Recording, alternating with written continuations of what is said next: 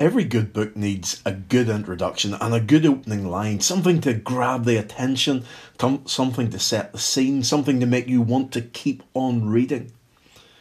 Pride and Prejudice, for example, has that wonderful opening line It is a truth universally acknowledged that a single man in possession of a good fortune must be in want of a wife.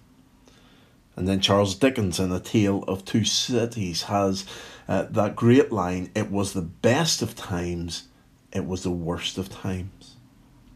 And the book of Psalms has Blessed is the man.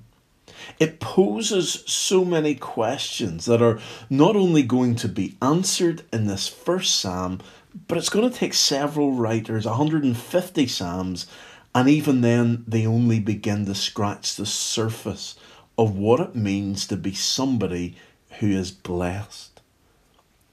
Blessed. What does it mean to be blessed? What does the blessed life look like? Is. How can this happen? And then the man, or indeed the woman, who is this person? How do I become a person who is blessed? The New Living uh, Translation takes this verse and says, Oh, the joys of those who. And it's this idea of the joys is the blessing of those, of men and women, all together finding God and finding the blessing that He has. So in the first verse, we're told what this person is not. Blessed is the man who does not. Then in verses 2 and 3, we're told what they are. And there are three states of activity mentioned in verse 1. And we're to picture somebody who is, first of all, walking, then somebody who stands, and then finally somebody who sits.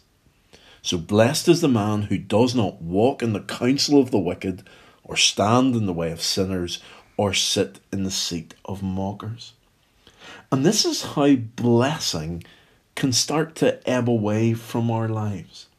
Blessing, you see, is dependent on our relationship with God, and it's also dependent on how we react uh, to others in our lives, to the wicked, to the sinner, to the mocker. It's so easy to stray away from God's way and start following the way of the world. And we need to constantly watch who we're following in our lives. The first problem comes with the people we associate with, those that we walk with each day.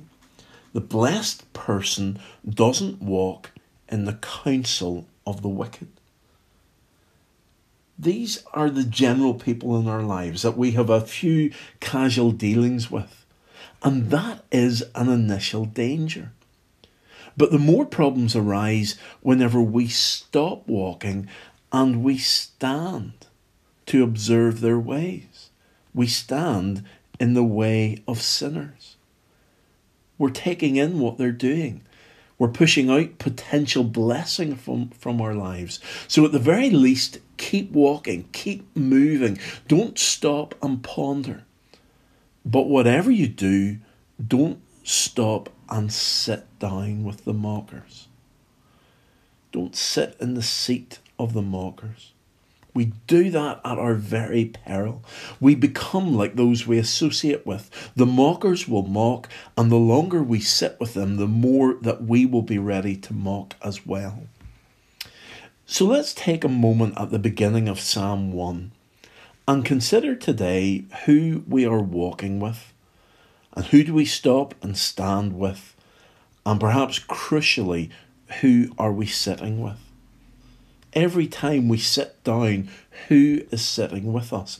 You may be saying, it's lockdown, I'm sitting on my own, but there's always somebody that we're sitting with, whether it's a TV, the radio, a newspaper, a book, a magazine.